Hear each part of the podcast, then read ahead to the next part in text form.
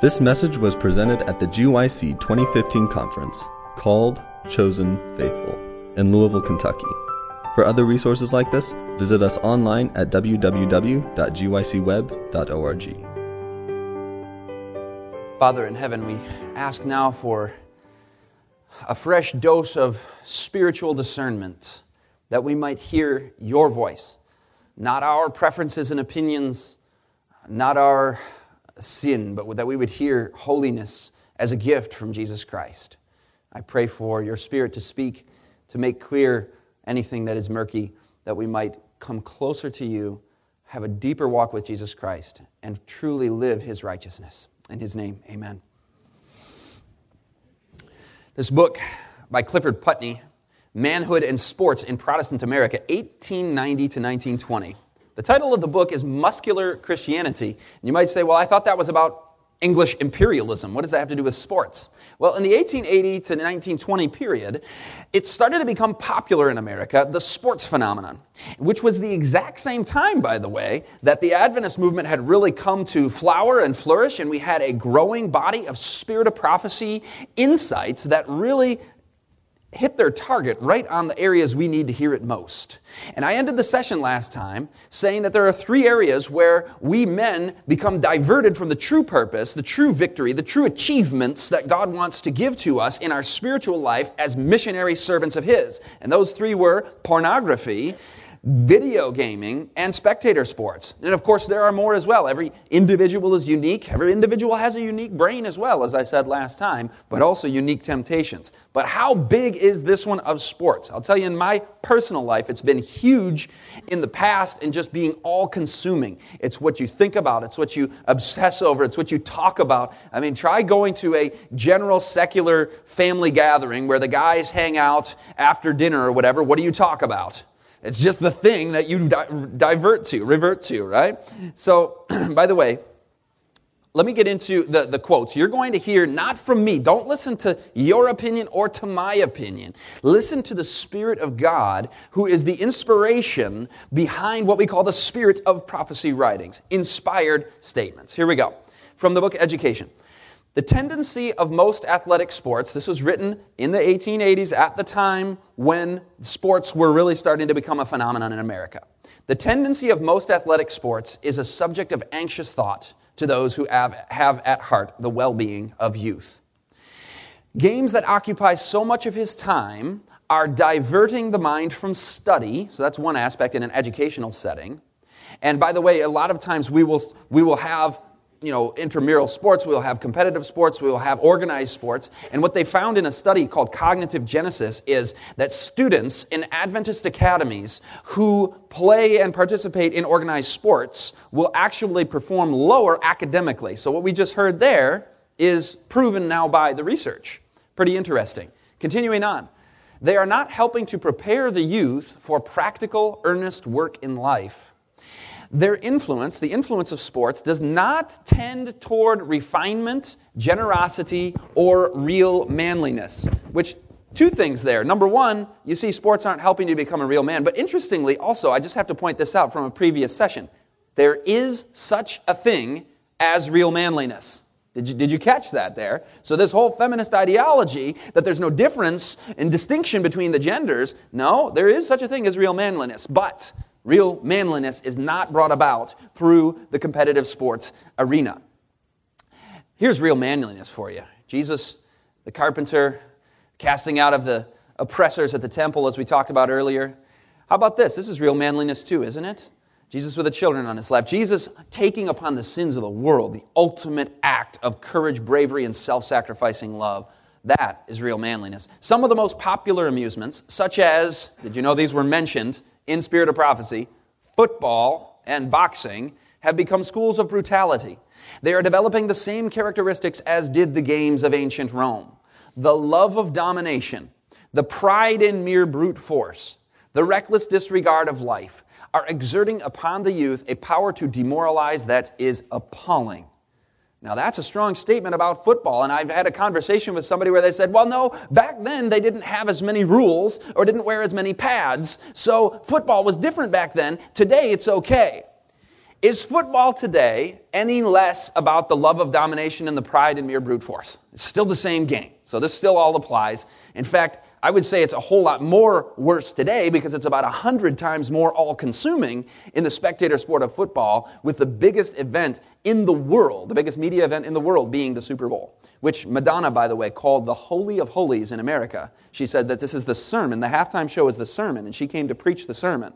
So there's spiritualist influences in this and everything. We get into that in media on the brain. But back to, oh, real one, one quick statistic. Almost 100% of NFL players have a brain disease called CTE when their brains are autopsied. It's a brain disease with serious brain damage. 79% of those who have played football at any level, this is competitive, actual football, have that same brain disease. So it's not just NFL, it's any level as well other athletic games. So at this point, you're going, okay, please don't talk about other athletic games. I can, whew, okay, I'm breathing. I'm, I'm, I'm, taking this in. This is hard. And I know, by the way, this is hard. I've walked this walk, okay, and still do, as I said, but it goes on to other athletic games. Other athletic games, though not so brutalizing, are scarcely less objectionable because of the excess to which they are carried. Do you think that's taking place with our ESPN and ESPN2 and ESPN News and just 24 7 sports entertainment?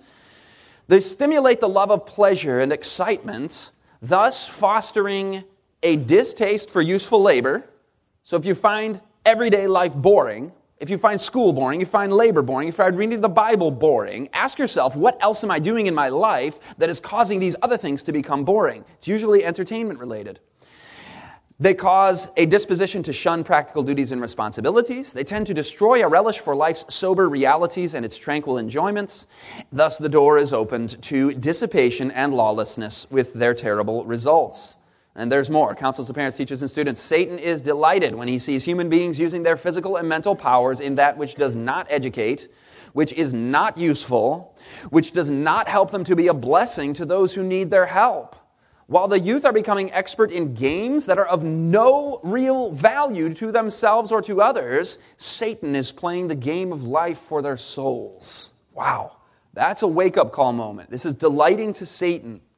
Satan and his angels are working upon the minds of teachers and students to induce them to engage in exercises and amusements which become intensely absorbing and which are of a character to strengthen the lower passions. Boy, we're about to talk about lust. Did you catch that? That's big right there. Amusements are doing more to counteract the working of the Holy Spirit than anything else. And the Lord is grieved. And it goes on. A view of things was presented before me in which the students were playing games of tennis and cricket. Not very brutalizing games, right? Then I was given instruction regarding the character of these amusements. They were presented to me as a species of idolatry, like the idols of the nations. There were more than visible spectators on the ground. Satan and his angels were there, making impressions on human minds.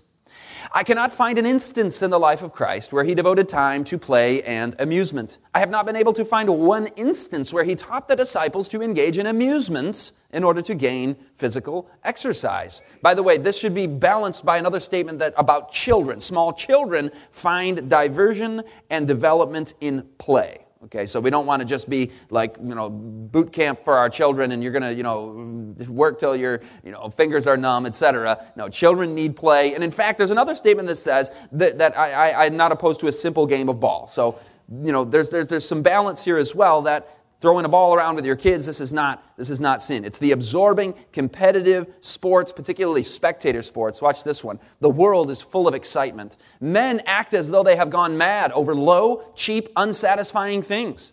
How excited have I seen them over the result of a cricket match? I have seen the streets of Sydney densely crowded for blocks. And on inquiring what was the occasion for the excitement, was told that some expert player of cricket had won the game. I felt disgusted. Why are not the chosen of God more enthusiastic? It's because we're wasting away our energies on things that are not real, and so that there's nothing left for God. All of our masculine strength and desire to achieve and passion is siphoned off into amusements, video gaming, you name it, and the Lord is grieved, as we said. Why are we not more enthusiastic about the gospel work? Entertainment, in a word. I hope it disgusts you as it disgusted Mrs. White there as well. How much time is spent by intelligent human beings in horse racing, cricket matches, and ball playing? But will indulgence in these sports give men a desire to know truth and righteousness? Will it keep God in their thoughts? Will it lead them to inquire, How is it with my soul? All the powers of Satan are set in operation to hold the attention to frivolous amusement, and he is gaining his object. He is interposing his devisings between God and the soul. He will manufacture diversions to keep men from thinking about God. I remember as I was wrestling with this very principle, what, what really finally sealed the deal for me in helping me to break free from watching my favorite team and having to watch every game, or any games for that matter, was the idea of wow, how much are my thoughts upon God, upon the lost, upon my relationship with Jesus Christ while I'm absorbed in this entertainment? And, and that, that settled it for me. I don't know what it is for you in these quotes that really hits, cuts to the heart, but I know that the Lord is speaking to the men of the church on this issue and speaking strongly because He's given us this counsel. The world, filled with sport and pleasure loving, is always thirsting for some new interest. But how little time and thought are given to the Creator of the heavens and the earth? Now, this statement, Education 57, this is sort of a summative statement for the whole part we've heard so far in sessions one and two, and this tail end of session two that we're finishing up now. The greatest want of the world, need of the world, the greatest lack in this world is the want of men. Men who will not be bought or sold, men who in their inmost souls are true and honest, men who do not fear to call sin by its right name men whose conscience is as true to duty as the needle to the pole, men who will stand for the right though the heavens fall. Isn't that powerful? That's our call. That's our calling. We are the chosen, the called. Are we going to be faithful? Such a character is not the result of accident. It is not due to a special favor and endowment of providence. A noble character is the result of self discipline, of the subjection of the lower to the higher nature, the surrender of self for the service of love to God and man. Man, does that really just sum it up right there? Self disciplining, subjecting self to the higher service of loving God and loving our fellow man. That's what the Christian life is all about, right? So, how much do our diversions help us with that? Are we passive man because of the culture around us and we've accepted the propaganda line, or we're afraid to be called politically incorrect or whatever? Are we just selfishly seeking our own pleasures as we're going to transition into the lust question? What is the Lord? See, I believe GYC is a special time, a holy convocation, an opportunity where each one of us hears specifically from the Lord to specific areas in our lives that are idols. And I don't know what those idols are for you today. I know what the Lord is working on with me. And the reason I like to preach so much is because I hear a lot of preaching. Because the Lord preaches to me when I'm speaking. I'll tell you something. I've got to have accountability on this thing of sports because it's there's those old neur- neuron pathways. And so my question to you today, and I want you to think about this throughout the whole weekend, is how will your life be different on Sunday, on Monday, when you head home compared to today? What idols will we be surrendering so that Christ is the supreme love of our lives? That's what this whole seminar is really all about. Now, how about this? Think about these men Enoch, Noah, as we wrap up the men section and head into the lust section. These guys were willing to be absolutely singular. They didn't have to fit in. They didn't have to do things like the, the stream of flow of culture around them. They were peculiar, a peculiar people. Abraham, commanded his children and his household after him, faithfully led family worship morning and evening. But you know also, he was selflessly able to offer his own son to God, to offer the best of the land to his nephew Lot, even though he was entitled to it. Here's a true man right there Moses, the leader of God's people. But his strength was not only in the fact that he led God's people, but the fact that he was the meekest man on earth. Isn't that wonderful? Biblical masculinity. Here, of course, David David, not only because he defended little lambs and stood up to Goliath as a protector, but he had the courage in Psalm 51 to humble himself before God and confess his sin. That takes more strength than fighting a bear or a lion. How about you got Daniel? Dare to be a Daniel. Dare to stand alone. Dare to have a purpose firm. Dare to, you finish it, make it known And then, of course, the three worthies who stood literally knowing that their death, just like Daniel's, was upon them. The Lord protected both. Powerful stories. And then Peter and John, I love these guys. They were preaching the gospel. They received a, a lashing for it. They were put in prison, and they were told, You may no longer preach in this name. They rejoiced for being considered worthy to suffer for the name of Christ, and they said, You judge for yourselves whether it is right that we obey God or man. And they stood up against those wicked rulers, even if it meant their own death. This is Paul. He might be my favorite man in the Bible. Second Corinthians, from the Jews, five times I received 40 stripes minus one. Three times I was beaten with rods. Once I was stoned. Three times I was shipwrecked. A day and a, a night and a day I have been in the deep, in journeys often, in perils of waters, in perils of robbers, in perils of my own countrymen, in perils of the Gentiles, in perils in the city, in perils in the wilderness, in perils in the sea, in perils among false brethren, in weariness and toil, in sleeplessness often, in hunger and thirst, in fastings often, in cold and nakedness Besides the other things, what comes upon me daily? My deep concern for all the churches. Empathy, love, compassion. That's a true man right there, is it not? Now, here is the calling. This statement in education, I, have, I, I, I believe and I, I really know this is at the core of the identity and mission of this convention where we gather together and we're not just here as spectators. We're not here to listen to some interesting messages. We're here to receive a calling to be faithful to the Lord's mission purpose. Here's the mo- one of the most wonderful statements, literally in all of the spirit of prophecy. Success in any line demands a definite aim. Session two was called the, the definite aim or the definite purpose for your male brain, right? Such an aim is set before the youth of today, both genders, of course. The heaven appointed purpose. Here's your purpose. Ready? Here's your marching orders. Orders. Giving the gospel to the world in this generation. This is the noblest aim or purpose that can appeal to any human being. Many a lad of today, growing up as did Daniel in his Judean home, studying God's word and his works, and learning the lessons of faithful service will yet stand in legislative assemblies, in halls of justice, in royal courts as a witness for the King of Kings. Millions upon millions have never so much as heard of God or of his love revealed in Christ. And it rests with us who have received the knowledge, with our children to whom we may impart it. There's a message to the fathers to answer their cry, the millions who have never heard the gospel. Our world is a scene of misery that we dare not even allow our thoughts to dwell upon. Did we realize it as it is, the burden would be too terrible. Yet God feels it all. Isn't that amazing? All of the pain and suffering, all of the misery in our world. God feels every ounce of pain that you've gone through, that everybody's gone through. He has infinite empathy and compassion. And here we are saying, Why, God, would you let pain and suffering going, go on? Wait a minute, he's asking that to us. Why are you not answering this call? Because his pain and suffering is infinitely more even than ours. In order to destroy sin and its results, he gave his best beloved. And he has put it in our power through cooperation with him to bring this scene of misery to an end.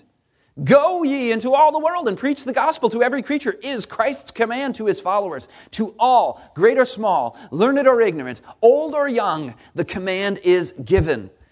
In view of this command, can we educate our sons and daughters? Can we educate ourselves for a life of respectable conventionality?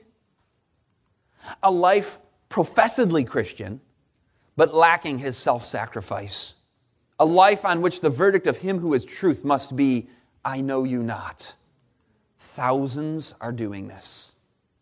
Thousands are living a life of respectable conventionality. They're not bad people. They're well behaved, good citizens. They're nice. They have a job. They go through the routines of daily family life. And they're average, not peculiar. God has called us to be peculiar. He's called us to be on fire with a definite aim and a definite purpose. But thousands are living a Christian life that God will say, I knew you not. Jesus in Matthew 7 talked about those who will come and say, Lord, Lord, did we not prophesy in your name and do all these wonderful things in your name? And he will say, I never, what? Knew you. You know what know means in the Bible? It means are we walking with God as Enoch did? I hope I have time in the last session. I'm collecting your questions, by the way, for session six, and I hope to answer a lot of Q&A and share some testimonies on overcoming lust that people are sending. Go to beltoftruthministries.com, go to the contact page, send me your, your, your uh, overcoming stories, your, your testimonies on overcoming lust, and also your questions on anything we're talking about. But I hope I have time also to explore the life of Enoch, because he's living, he lived the life that we are all to live, that we all must live to be ready and be prepared for Christ's coming. So, enough on that. That's my favorite quote of the entire seminar done. But now, my friends, we have a lot to talk about with regard to the lust issue. And I was all just finishing up session two there, but here we go with addicted to purity in a pornographic world. Right here, we have the brain is only 2% of the body's weight. Did you know the brain uses 20% of the body's energy? So 10 times the rest of the body's energy is used by the brain. Neurons propel messages through brain circuits at 250 miles per hour. The brain is amazing. The brain is more complex than our entire solar system. Scientists tell us it contains about 100 billion neurons, and not just 100 billion neurons, but each, each single one of these 100 billion can make thousands of separate connections with other neurons. So, when we're talking about the quantity of total connections in the brain, we're looking at 40 quadrillion. Now, I don't even know what that number means. That's so big, my mind explodes. So I have to lay down dollar bills on the face of planet Earth. Did you know that if you laid down dollar bills on the face of planet Earth to get to 40 quadrillion, and I'm talking every inch, oceans and everything, covered with little rectangular pieces of paper, you'd have to cover the entire surface of the Earth nearly 50 times to get to 40 quadrillion. That's how many connections you have. You are fearfully and wonderfully made. This is a powerful, powerful organ, but a powerful organ can become powerfully addicted. That's what we're talking about with lust. And we're not just talking about the regular pornography addiction, the clinical situation of literally being addicted to pornography. Every single male, and this is a female issue as well. I'm speaking predominantly to males here, and they have good research on the male brain as it relates to lust. We're going to get into that. But every one of us has, has images thrown at us all the time. Many are deeply into the dark world of pornographic addictions, but many just want greater control over their thoughts, over their eyes. You want to be able to have perfect purity because that's the mind of Christ. That's the mind that He wants to give to each one of us. Did you know that only 13.9% of young adult males never view pornography? So we're looking at 86% view it. One Canadian researcher attempted to launch a study on university age men. He wanted to do a horrible study. He was going to show innocent minds pornography and see how it changes their brains. That would have been really, really bad to take pure minds and do that. But he could, his study couldn't go forward because they couldn't find a single college age male who wasn't already using pornography. So his findings, according to uh, London Telegraph, Jonathan Liew, guys who do not watch pornography do not exist. That was the findings of his study. Slightly overstated it, I think, I hope, but anyway, that was his statement. 50% of Christian men admit admit in surveys to being addicted, so you know it's much, much higher. 54% of pastors have viewed pornography in the previous year. They believe it's 79% of Christians in general viewed it in the previous year. Those are old statistics, by the way, from 2000. This has only gotten worse since then.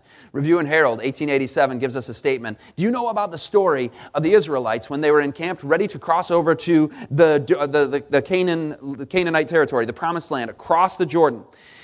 What was Satan's ace card up his sleeve? You know, he couldn't get Balaam to curse the Israelites. He blessed them three times. So out came the women. The Moabite women came. And they tempted the Israelites into sexual immorality, and voila, he had the Israelite men. And it is said, said here that the very same Satan is now working to weaken and destroy the people who are just on the borders of the heavenly Canaan. That's us. Satan knows it is his time. He has but little time left now in which to work, and he will work with tremendous power to ensnare the people of God upon their weakest points of character. There will be women who will become tempters and who will do their best to attract and win the attention of men to themselves. Now, this is a statement out of Maranatha. It says, As we near the close of time, Satan's temptations to indulge appetite will be more powerful and more difficult to overcome. Is that not true? I mean, just look at the food industry and everything they've done with appetite. I'm going to include a bunch of that, by the way, in Second Beast Rising, the series that I'm working on for this coming year. What, how counterfeit food has literally totally uh, addicted the brain to various forms of hyper-stimulating foods. I have to put it in quotes because it's not even actually food. But what we have here is a statement that says, at the end, we will see appetite more difficult to overcome.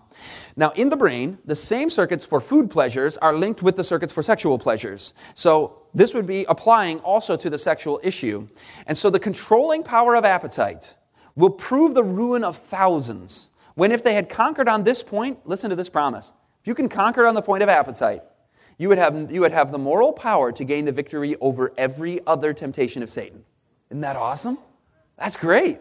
But those who are slaves to appetite will fail in perfecting Christian character. The continual transgression of man for 6,000 years has brought sickness, pain, and death as its fruits. And as we near the close of time, Satan's temptations will become more difficult to overcome. Now, I got to tell you a little history. I always got to give you the background, the context, how we got to where we are today. Do you know this man on the screen? I hope you don't. I hope you never read his books or anything about him or even learn anything about him because it's so disgusting, so horrific that I'm hardly going to say anything. But basically, Alfred Kinsey is the founder of the sexual revolution of the 1960s. His books were the uh, uh, sexual behavior in the human male, sexual behavior in the human female, known as the Kinsey Reports, where he put out all sorts of of absolutely fraudulent, phony scientific research on sexuality, and the 60s movement picked that up and ran with it, as we talked about earlier. Now, guess who studied Kinsey's weird, just like almost psychotic type of sexual theories? Who studied Kinsey's material? None other than Hugh Hefner, who you may know as the founder of Playboy, the guy who founded this whole movement in America of mainstreaming pornography. He said, I will be Kinsey's pamphleteer. So he said, I'm going to take Kinsey's theories and I'm going to make them widely available. And now you have millions, hundreds of millions of addicted men because of the actions of these two agents of Satan. Now, I, I, have to emphasize the importance of Kinsey by saying this. Kinsey is to the pornography movement as Darwin is to the theory of evolution. He's that important. And I thought about this a little bit deeper and I thought, boy, these two have some things in common, don't they? They both theorize that we are merely highly evolved animals, and our conduct and our behavior as such can be animalistic, survival of the fittest, dog eat dog, sexual, you know, um, free for all, etc. And so both of these men are denying the creator and debasing the created. Isn't that Satan's agenda? To destroy the image of God in man. That's exactly what this is all about. Now, I shared a bunch of statistics that were kind of sobering and sad about how many men are entrapped by this. I want to give you a hopeful statistic. It's a statistic that hasn't been collected yet, so I don't actually have the numbers, but I know it's out there ready to be collected very soon. I believe that presently there are more men in our country, in our culture, in the West, in the world, that are overcoming the pornography trap than at any time in history because we had more addicted during the internet age coming in in the late 90s and over the last decade, decade and a half. And there are so many, there are secular movements of men saying, man, this is horrible. We've got to, we've got to break free from this. And a whole bunch of self-help, a whole bunch of psychology. A lot of them don't have the answers because they don't have the spirituality. But I'll tell you, the evangelical churches are just on fire with this. They're all over the place on this message. They're talking about it a lot. I'm trying to help us talk about it a bit more as well here so that we can gain the victories that we need. Now, this is about to be probably the most horrific brain scan that you'll ever see in your life. When I saw this, it changed the way I viewed this completely. That's a normal human brain under a SPECT scan. Okay? This is a pornography user's brain. You can see the holes and areas of non functionality, the prefrontal cortex almost completely gone. How about this one, cocaine addict's brain. This is really the one that blew my mind even more. Pornography addict's brain. This is from the bottom.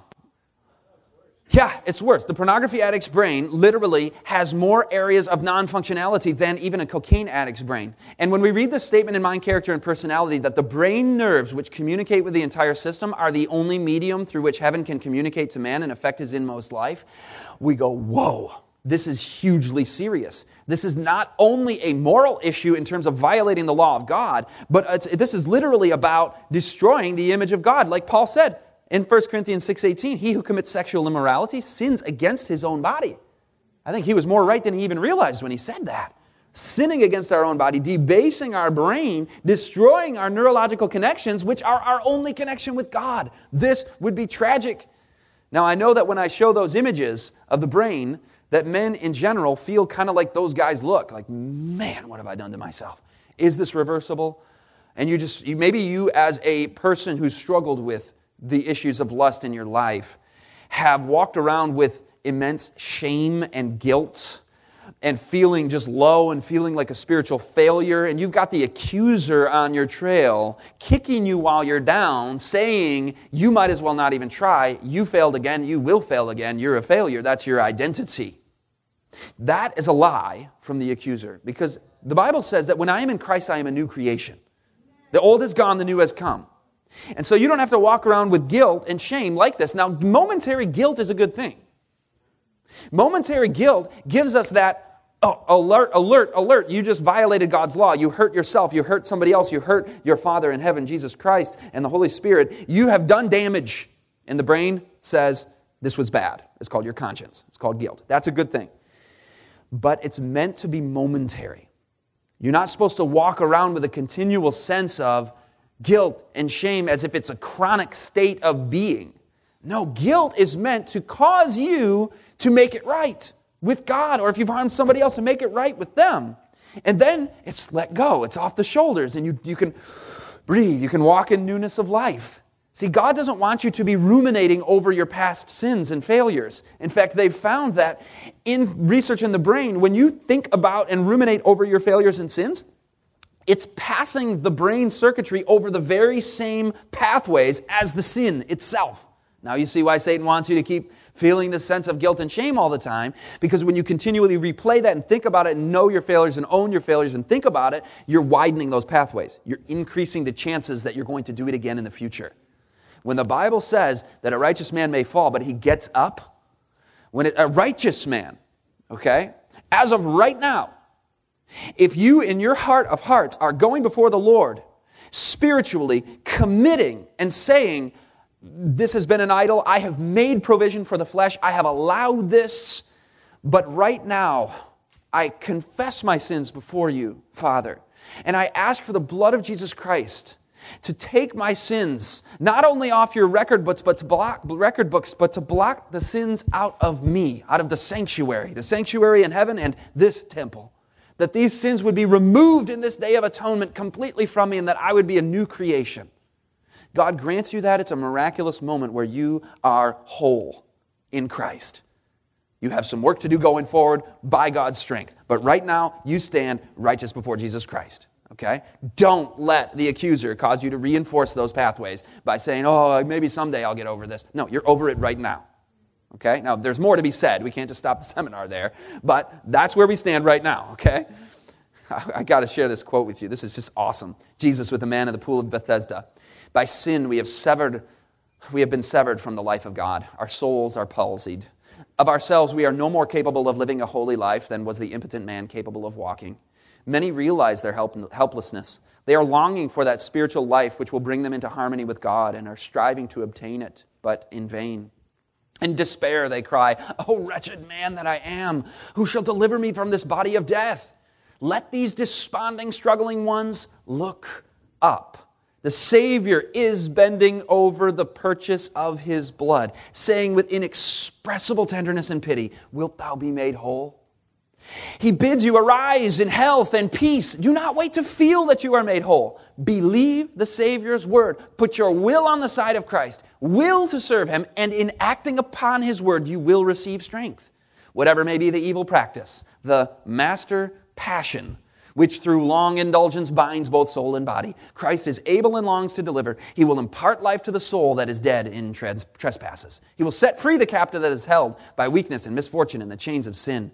The sense of sin has poisoned the springs of life. But Christ says, I will take your sins. I will give you peace. I have bought you with my blood. You are mine. My grace shall strengthen your weakened will. Your remorse for sin I will remove. When temptations assail you, when care and perplexity surround you, when depressed and discouraged you are ready to yield to despair, look to Jesus. And the darkness that encompasses you will be dispelled by the bright shining of his presence. When sin struggles for the mastery in your soul and burdens the conscience, look to the Savior. His grace is sufficient to sub- subdue sin. Let your grateful heart, trembling with uncertainty, turn to Him. Lay hold on the hope set before you. Christ waits to adopt you into his family. His strength will help your weakness. He will lead you step by step. Place your hand in his and let him guide you. Never feel that Christ is far away. He is always near. His loving presence surrounds you. Seek him as one who desires to be found by you. He desires you not only to touch his garments, but to walk with him in constant communion. We'll talk more about that when we talk about Enoch, this constant communion. But I wanted to share that hope with you before we get into all the neurology of the addiction and understanding the, the lust cascade and, lusting, and understanding the pornography addiction. We've got to know that there is hope, that there is a solution, that there is a Savior, and that solution has already been wrought out. It's already done. He's already defeated the devil. It's just waiting for Satan to be crushed under our feet, as it says in Revelations or uh, Romans 16. Wonderful verse there. Anyway, let's get into this issue of addiction now. Modern science allows us to understand that the underlying nature of an addiction to pornography is chemically nearly identical to a heroin addiction. So, this is what the researchers are telling us. The scientists are saying this is a drug addiction. So, if you're addicted to pornography, you have the same level of compulsion, addiction, need, desire, the same level of addiction as a drug addict. Pornography triggers a myriad of endogenous internal natural drugs that mimic the high from a street drug. Addiction to pornography is addiction to what I dub erototoxins, mind altering drugs produced by the viewer's own brain. And, but I know that people will say, you know, I don't really have a big problem with pornography because the last time I viewed it was, you know, whatever, earlier this summer or, you know, a couple times a year I've slipped up. And so I'm not in that, you know, habit. It's not a real big problem for me. And so you're not taking the steps that are needed to tackle this issue. We don't say things like that about heroin, right?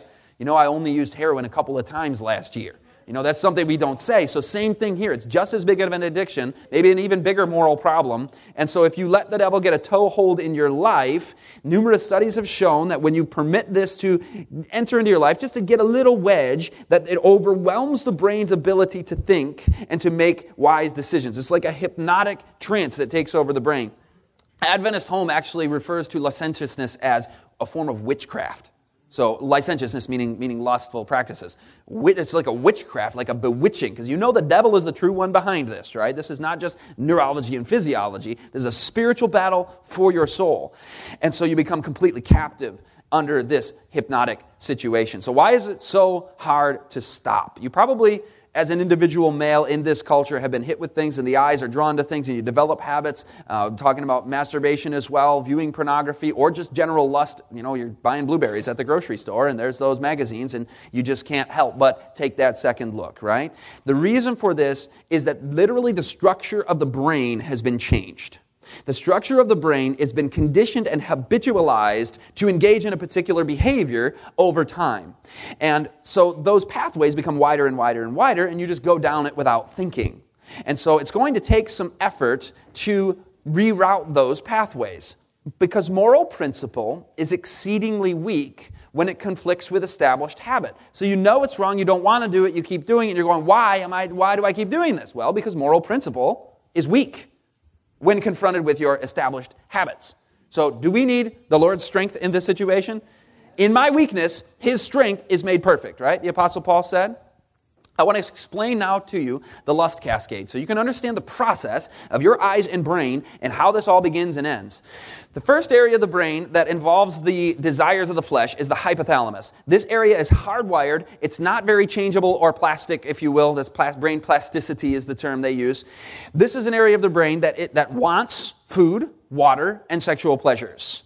And it's an area of our human nature that God has given to us. It's not sin, and there's nothing evil about this, and you aren't to overcome or, or do anything with this. It's just there, okay? Now, when you see an image, you see a sexual image on the billboard or the magazine or the screen, the thalamus activates an area called the LGN. That's the first stop on this lust cascade, if you will. So, in other words, you've seen, you've noticed the image, and the brain has said, there's something good there. Then it goes to step two. The vision processes the image in the occipital lobe at the back of the brain. So your eyes take it in, at the back of the brain, it sees it, it beholds it, it contemplates it, you think about it, you enjoy it, you look the second time, all of that, okay? So here, you're not having any control over it. Here, you can choose you can make some choice, and we're going to get into that, how to overcome all of this in the next sessions. But right now, I just want to walk you through the whole process. If you allow that image to be contemplated and beheld and, and looked upon, then what, what takes place is the prefrontal cortex literally shuts down because the heart rate increases a bit. That shuts down the ability to have the executive centers of the brain functioning, and the limbic system is on fire. And basically, it's kind of like the limbic system is the gas pedal, and the uh, the prefrontal cortex is the brakes. And you, you, you've lost your brakes. You're just flying onto the highway, a highway with high containment walls. This is your pathway in the brain that you just go down naturally every time without thinking. And this becomes problematic, and you go down the slippery slope into additional lust. Additional testosterone is released into the bloodstream, priming the body for sexual action. And as you've beheld that image or thought for more than just an initial millisecond where you can have some control, you have this drive tension within the hypothalamus that increases the amygdala agitation. Now, amygdala are usually known as the fear circuits within the brain, but this is the area also where the agitation and the desire to behold more lustful images and engage in secular, sec, sexual behaviors is agitated. Then usually men will eventually relieve the amygdala agitation through masturbation. This releases enormous quantities of dopamine and endogenous opiates. The pleasure reward centers of the nucleus accumbens and the cingulate cortex are stimulated just the same as with substance abuse, literally. Upon ejaculation, the amygdala immediately are calmed, anxiety and tension is released. So basically, the amygdala, the flesh, if you will, clamored for something and it got it. And so then it's been satisfied. But not just that, it burns the initial arouser into the memory. Because the brain says, remember that. It's called the salience network. The brain remembers things that are emotionally significant, that are pleasurable, and it says, call that up at a later time. We're doing that again. So that's where the habit starts to set in.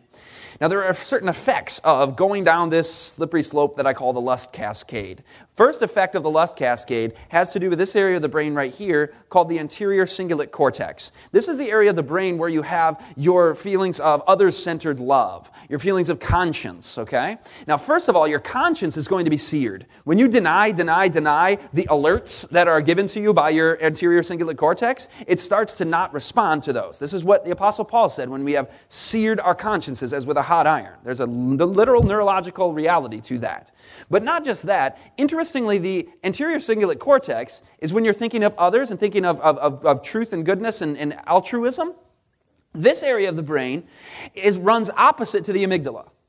So it's kind of like a teeter totter. When one is up, the other is down. When the other is up, the other is down. So basically, if you're in a situation of fear, let's use that as an example. You're thinking of self preservation, right? Fear and self preservation. That's not thinking of others and altruism, is it? Or if you're thinking of others, you know, you're running into a burning building to save a baby or whatever, you're not really that afraid of the fire. You're just like, ah, you know, right? Because this one's on fire and the amygdala is not as significant at that point. So, what's going to happen over time if you deny this one and you enhance this one? You're going to have a weaker and weaker area here and a stronger, stronger, and stronger area there. By the way, this is wonderful because the Apostle John says that perfect love drives out all fear. Perfect love drives out all fear. So these two are, are opposite love, fear. So perfect love drives out all fear, but also fear will drive out love. If you're thinking of self preservation, then you're not thinking of others as well. Now, a third effect of the lust cascade the higher cortex is left out of the equation again and again, resulting in increased impulsivity, less self control, and increased self centeredness. So, going down this lust cascade will damage your character further and further. And the natural route to pleasure is decoupled. The normal way that God's created us to experience pleasure is that when we do things according to His will, pleasure naturally follows. Our culture does it opposite. We try to go out in search of pleasure as if it's the end goal and aim. This hedonism, whatever you want to call it, it's living for self, aiming for pleasure, stimulation, entertainment, you name it. But God has created our minds so that when we live for Him and we pursue His will, when you love others, when you sacrifice self, when you learn something new, when you accomplish something great and you've, you've worked hard at it, pleasure naturally follows, okay? But when we go the easy way and do an end run around God's design, the brain becomes accustomed to, habituated to, the need to have the instant pleasure, to have it quick, to have it easy. They've actually done studies on rats on this, and they, they let them hit a, a, lever. If they tap the lever, they'll have a stimulator that, that hits their nucleus accumbens, the pleasure centers of the brain. And The rats literally just start tapping the lever over and over again and stop eating their food, and they start dying, wasting away and dying. What, a, what an analogy for us today, right? I mean, we neglect the Word of God because we have so many entertaining and interesting and exciting things to do in our day, so much stimulation, so much pleasure, whether it's the food, the sports, the entertainment, the lustful pleasures, you name it. And then the bread of life becomes distasteful to us because it's boring compared to everything else. You might not think about it that way, but that's really what it comes down to. When people break free from all the hyper-stimulating things we do in our lives and start buckling down and studying the Word of God and working with their hands and being out in nature, just living the life God's given us to live, this starts to come alive a lot more, especially when it's fused with an outreach mindset of concern and love for others and love for God. I mean, that's like the, that's really the essence of it all. But anyway, you decouple this normal route to pleasure from God's plan and you go right to the pleasure centers, well, then the brain just demands it the easy way over and over again. And you end up, like this drug abuser here, having less activation in the pleasure centers of the brain. A healthy brain enjoys life. You see a beautiful sunset, you hear the laugh of a small child, whatever it is, you just kind of love life. You just have a lot of joy, a lot of peace, a lot of energy, light in your eyes. But the drug abuser, life is just dull and boring until they get their hit, right? Same thing here with the, uh, the lust addiction. They did a study where they exposed subjects to pornography almost every day for over six weeks. Uh, horrible again, but here's what the results were. The subjects were far less satisfied with their marital sexual relationship. No surprise there, right? Another study found that after viewing only 26 sexually alluring slides and one six minute video, subjects were less attracted to their wives. No surprise there once again. But people have often had the thought, I know there's a lot of young people, unmarrieds in here, that you may have been, had this go through your head. Once I get married, then this lust problem will go away. Ask any married man if that's true. And they will tell you getting married does not solve your sin problems. It does not give you self control. It does not reroute all the pathways in your brain that you've habituated over years of teenhood and, and, and young adulthood. And so this is just absolutely not true. Millions and millions of married men are addicted to pornography and they have wonderful, lovely wives. But you can't compete with the hyper stimulating pornographic stuff that's put out there to be so intensely absorbing and so addictive. It's like a drug. So, just to debunk that, you got to deal with this now because now is the day of salvation. These are the opiate receptors. They become numbed when you overuse them, like with pornography. So, as I was saying, you become less pleasured by normal, everyday, average things. Here's another effect of the lust cascade Oxytocin and vasopressin, these are the trust love bonding hormones. Have you ever heard of these? These are the ones that mother and baby bond immensely. When the mother gives birth to a baby, immense amounts of vasopressin and oxytocin are released, or even upon breast, breastfeeding. Now, also, when, in, in sexual relationships between man and woman, there is an enormous quantity of these trust love bonding hormones that are released, and which is appropriate, right? I mean, God has given us that so we always return to the wife of our youth so that we love and cherish and, and, and have this emotional connection, literally literally based upon a chemical, and in part upon a chemical connection that he's given to us. However, this becomes problematic when you're releasing these with many, many, many different women out there in the internet or whatever, instead of the one that God has reserved all of your love and affection for, who may not even be in your life yet at this point. But we're not supposed to be having these experiences with so many people because it messes up God's design for it. So, enough on that. Number six, in terms of the effects of the lust cascade, it's the pathways. I've already talked about this issue with the widening of pathways. I won't get into all the science for the sake of time. It's very interesting, but you, you widen the pathway, you're more likely to use it in the future. and It becomes more of a habit. Here's a statement exactly about this. This is explaining the science of it over 100 years ago. The sensitive nerves of the brain have lost their healthy tone by morbid excitation to gratify an unnatural desire for sensual indulgence. So, literally, the losing of the healthy tone of the nerves, and that's actually visible now under brain scans where you can see literally, you can look at a, a, pornography addict's brain, it literally looks like a different brain. You can see the pathways of certain areas of the brain are shrunk down, have lost their healthy tone, if you will, and other areas widened, as we've been discussing. This is from Maranatha.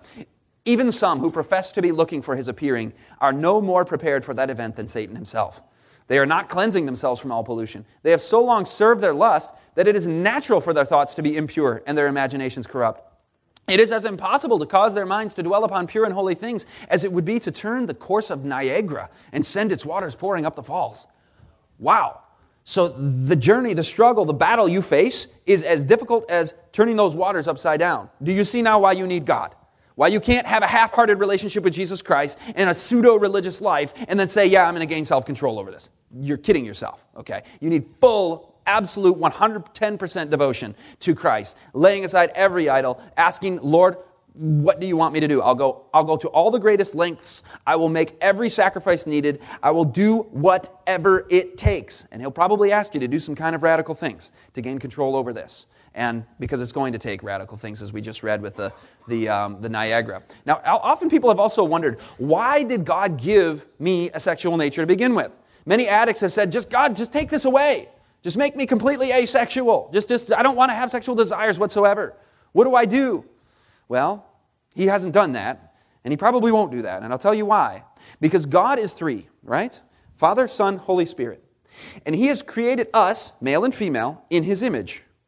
And so God is a relational God and He's created us to be re- relational beings.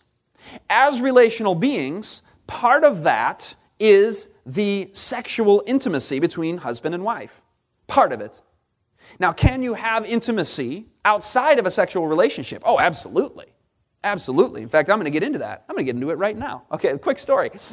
this is a wonderful analogy from the East Coast. They brought in these moths, and they had a bunch of, uh, they wanted to have a silk industry. They have all these moths going all over the place, but the moths start eating all the vegetation on the trees.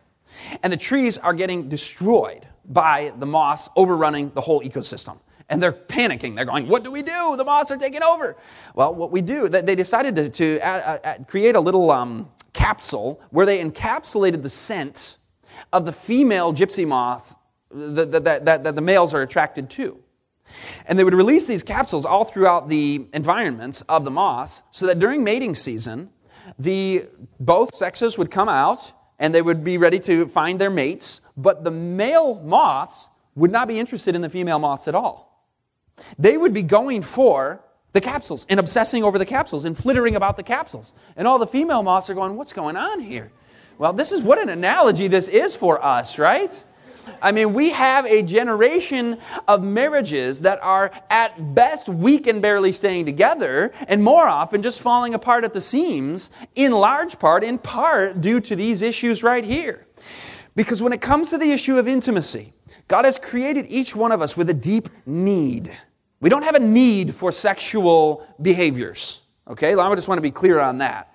People say, oh, I got to have my needs met. You know, all this nonsense from the popular culture. Give me a break. There's no needs there. And, you know, the, the, you need food and water.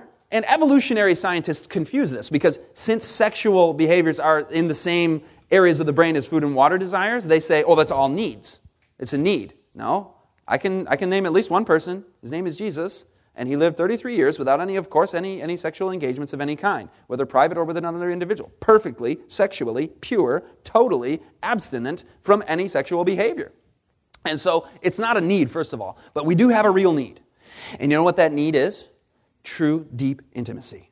Connection human to human, mother to father, son to father, sister to sister, friend to friend. Those relationships fill a hole within us that God has created so that when we have these connections with other humans, we are painting a picture of God because God is relational. But here's the thing Many, many, many people are starved of intimacy. They haven't had deep relationships. They didn't have good relationships with their parents, particularly with their father.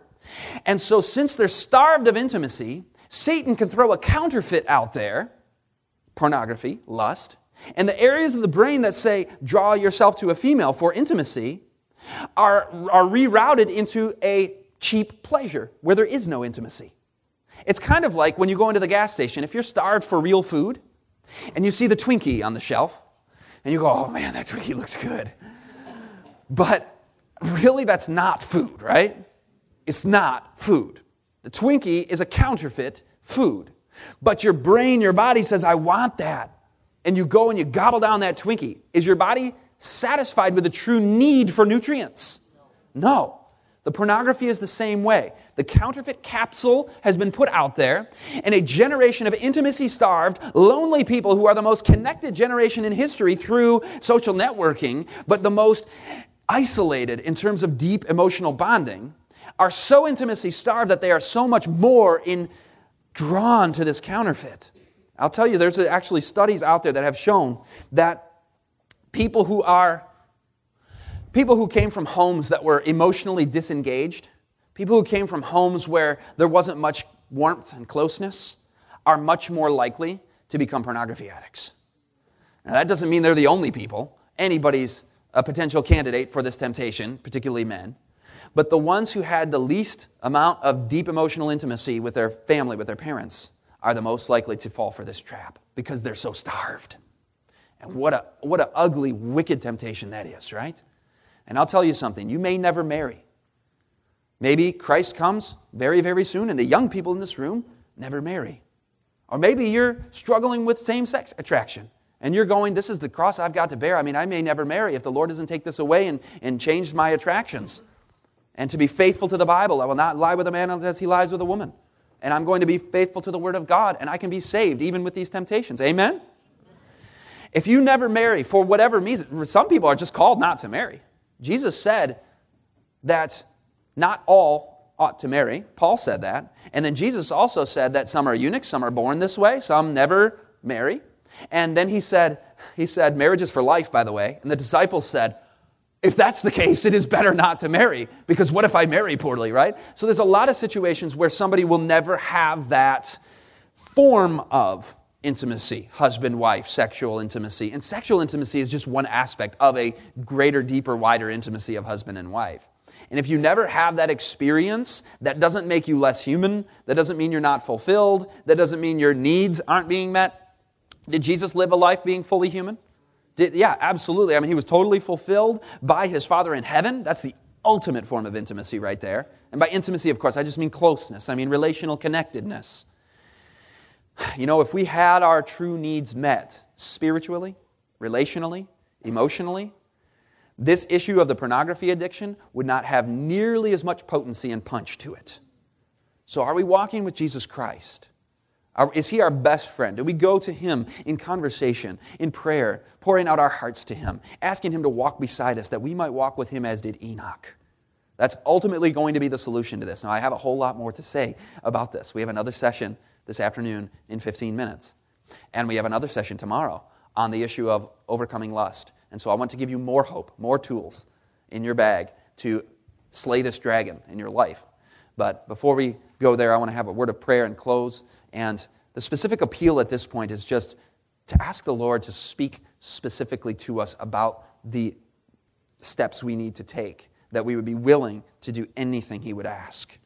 Father in heaven, we've dealt with some difficult issues this afternoon, and I know that your heart is grieved to see the pain and suffering of this world, those who've suffered abuse, neglect, that you, that you feel it all. And you've put it in our power to end pain and suffering by cooperating with infinite strength. We just ask for that power in our lives to not only give us victory over sin, but to create a new passion and desire and purpose for us. That we wouldn't be drawn to the counterfeits of this world, the video games and the, the spectator sports and the meaningless, worthless things. Help us not to be drawn to the vain thing, but to, do, to the true and the holy and the lovely and the admirable and the excellent and the praiseworthy. And we know all those things are found in you and that you are all those things.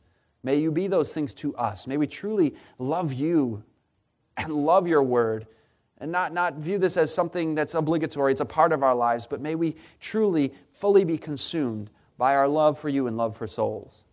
And Father, I know that there are many in the room who are not only struggling with the occasional glance, the second look, at alluring images, but deep seated addictions that have widened the pathways of the brain and created habits that every soul in here must find freedom from with your strength. We thank you so much for your patience with us.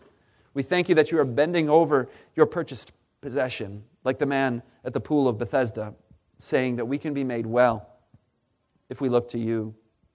Help each soul to be making a decision right now, Father, a decision right now at GYC that not just this coming year, but our entire lives as we approach this new year, our entire lives would be fully dedicated to you. That every idol, that every provision for the flesh that we've permitted in our lives, that every diversion from your word and from your purpose that you're calling to us, us to, that all of that would be sacrificed and surrendered and laid on the altar before you.